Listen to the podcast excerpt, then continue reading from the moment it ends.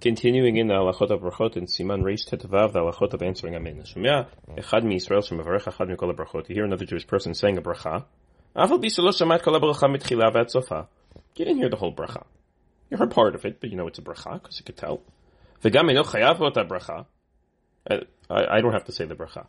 If I have to say the bracha, if you're saying it on my behalf, so now I have to hear the entire thing from the beginning to the end. But no, no, you're making your own bracha on your own and I only heard part of it. So chayav lanot acharav amen.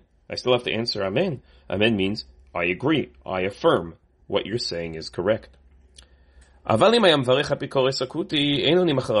that person is questionable whether he believes in God or not, and he's saying some type of a such people existed in the time of the Gemara, so then the Gemara says, you don't answer amen because you're not necessarily affirming what that person says, unless you hear from the beginning to the end. There's a whole debate.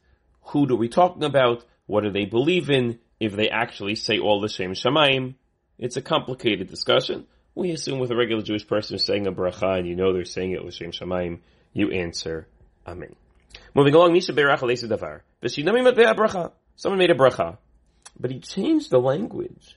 He changed it differently than what Chazal decided. Osha dileg askarat Shem Shemaim, or he made a bracha without saying Shem Hashem, so then enoni macharav amen. You don't answer amen. If somebody is saying a bracha of their own creation, meaning they took a bracha of Chazal and they edited it, they changed it somehow, or they left out Shem Hashem, so then you don't recite, you don't recite amen because you can't necessarily affirm that which they're saying. You hear a bracha on the phone, or on a live hookup on TV or on the Zoom, something live, on the Acharav Amen. You answer Amen to that bracha which was heard live. Now, now here, there's a difference. Normally, with your, we're in the same room and you say a bracha and I need that bracha also, I could answer Amen to your bracha and that bracha works for me. Ravadi here distinguishes. He says, well, when you're on the other side of the phone, your bracha cannot work for me. That's not to work. Nonetheless, since I heard a bracha from a Jewish person live, I should answer Amen. Even though we're splitting now. We're saying, well, your bracha is real enough for me to answer Amen, but your bracha is not real enough for it to exempt me from having to make my own. Even if there's a couple of second delay, nonetheless, you answer brachot, and also kaddish, kedusha, brachot, anything you hear, b'shidur yashir, live hookup, you answer.